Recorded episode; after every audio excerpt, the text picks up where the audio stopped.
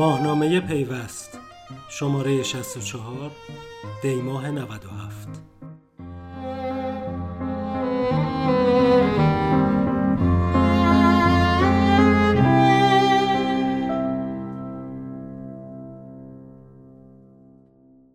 آیا پرداخت کرایه تاکسی می تواند قفل کیف پول الکترونیکی را باز کند؟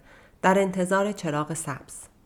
اگر امروز سازمان تاکسیرانی در خط مقدم پرداخت خرد شهری قرار گرفته است تقریبا 15 سال پیش شرکت بهره برداری راه آهن شهری مترو تهران این نقش را بازی می کرد اگر امروز تاکسیرانی می‌خواهد برای ساده تر شدن موضوع کرایه تاکسی امکان پرداخت خرد الکترونیکی را در تاکسی ها ایجاد کند تقریبا 15 سال پیش نیز مترو تصمیم گرفته بود با ایجاد کیف پولهایی امکان خرید بلیط ساده تر شود. طرح اولیه شرکت مترو ایجاد کیف پولی بود که مسافران قطار شهری و دارندگان این کیف پول علاوه بر اینکه هزینه بلیط را پرداخت می کنند بتوانند از آن طریق در ایستگاه های مترو از فروشگاه ها نیز خرید کنند. اما اجرای این طرح در همان ابتدا با مخالفت بانک مرکزی مواجه شد. بانک مرکزی اعلام کرد این اقدام مترو بدون اینکه بانکی خدمات تصویه را انجام دهد امکان پذیر نیست اما مترو می تواند کیف پول تک منظوره ایجاد کند و فقط برای یک هدف از آن بهره برد هرچند شهرداری و مترو در آن زمان نتوانستند طرح کیف پول خود را اجرا کنند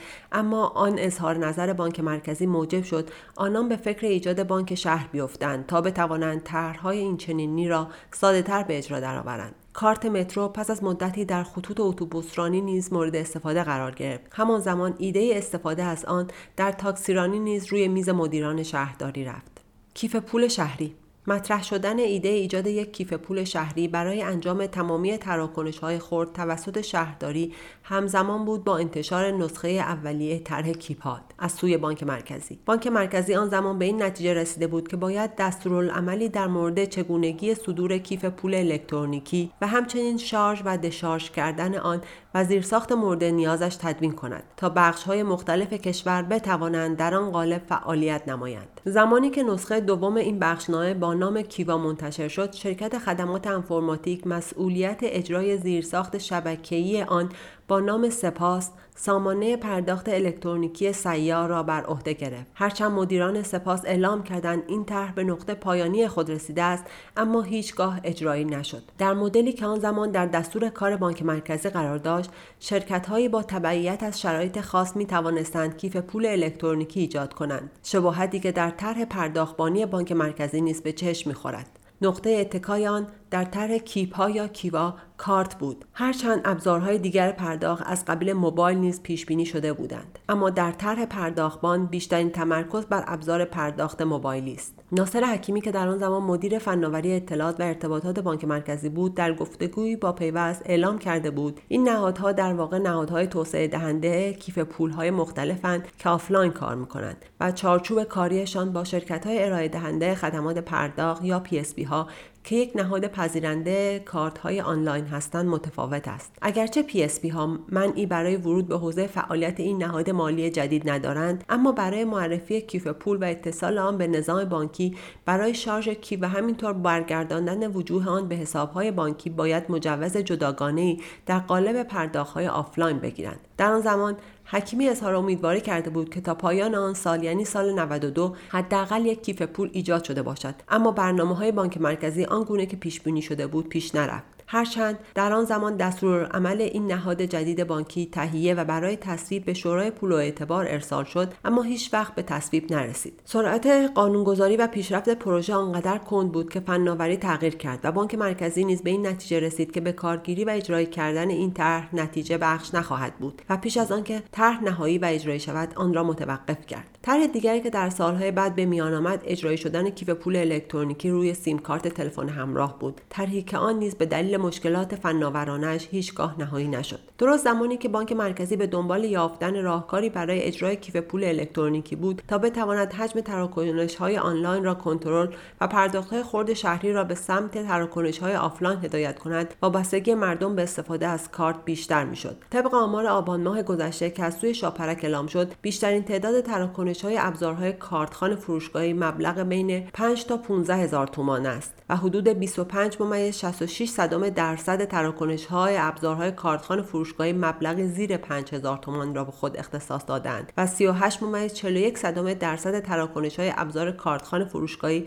در بازه مبلغی بین 5000 تومان تا 25000 تومان قرار دارند. در مورد ابزار پذیرش موبایلی وضعیت کمی متفاوت تر است. طبق گزارش شاپرک 40 ممیز 56 صدام درصد مجموع تراکنش ها دارای مبلغی کمتر از 2000 تومان و 65 ممیز 75 صدام درصد تراکنش ها دارای مبلغی کمتر از 5000 تومان بوده است. گزارش شاپرک نشان می‌دهد حجم زیادی از تراکنش های آنلاین کشور پرداخت های خرد اختصاص دارد. که این میزان برای شبکه بانکی کشور چندان صرفه اقتصادی ندارد. اما به دلیل کمبود سکه و اسکناس خرد و همچنین مردم برای انجام مبادلات خرد خود نیز مجبور به استفاده از شبکه آنلاین کشور هستند. طبق گزارشی که در نمایش بانکداری الکترونیک در سال 96 ارائه شد. شبکه بانکی کشور از تراکنش های زیر 5000 تومان در سال 95 حدود 9497 میلیارد ریال زیان خالص داشته و از تراکنش های 50 تا 200 هزار تومان در سال 95 در حدود 1347 میلیارد ریال زیان کرده است. طبیعی است که مبالغ با توجه به افزایش تعداد تراکنش ها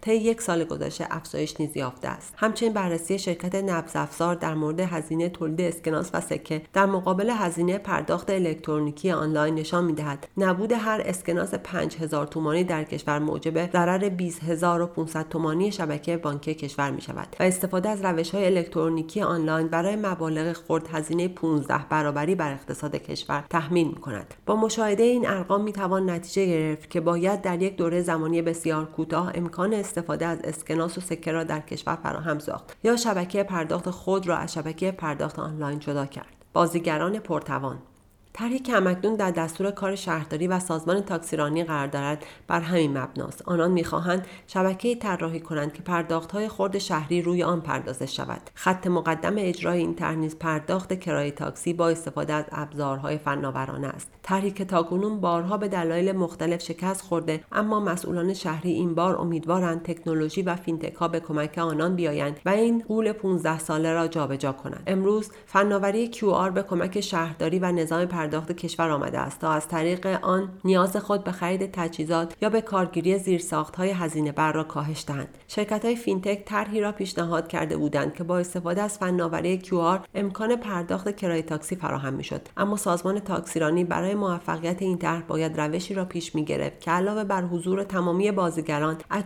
های نظام بانکی نیز خارج نشود. چرا که رگولاتوری حوزه پولی کشور هنوز برای های خرد دستورالعمل خاصی صادر نکرده و فقط اعلام کرده بود که شهرداری می تواند در یک اکوسیستم بسته سرویس های خود را ارائه دهد. با وجود چنین شرایطی شورای شهر تهران هر سال سازمان تاکسیرانی را موظف می کرد امکان پرداخت الکترونیکی را فراهم کند. شاید همین فشارها موجب شد. هیئت دولت نیسته دستورالعملی در روزهای اول آبان ماه از بانک مرکزی بخواهد. در عرض یک ماه امکان و های لازم برای های خود را فراهم کند. این الزام هیئت دولت سبب شد بانک مرکزی نیز چارچوبی را که برای پرداختبانان تهیه کرده بود منتشر کند. هرچند این چارچوب هنوز نهایی نشده و امکان تغییر در آن بسیار است اما شاید بتواند فعالان های مختلف این فضا را با یکدیگر هم مسیر کند. یکی از موضوعاتی که در این مصوبه شفاف شده سقف نگهداری پول در کیف پول الکترونیکی است. این سقف 200 هزار تومان اعلام شده است. در اصل می توان به این نتیجه رسید که بانک مرکزی مبالغ کمتر از 200 هزار تومان را به عنوان پول خرد در نظر می گیرد یکی از پیش هایی که در این دستور عمل صورت گرفته نبود امکان انتقال ارزش الکترونیکی موجود در کیف پول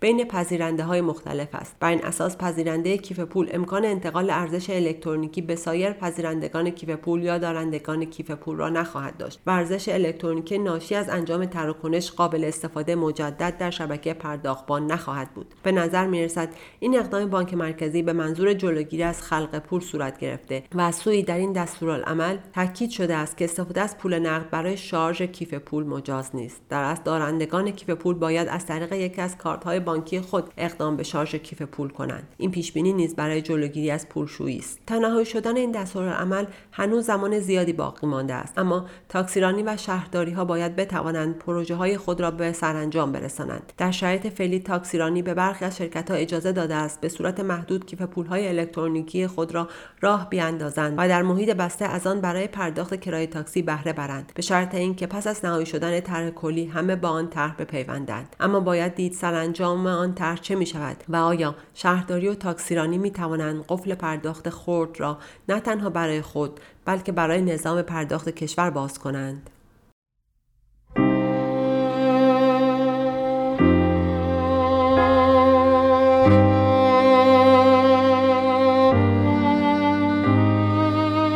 ماهنامه پیوست شماره 64 دیماه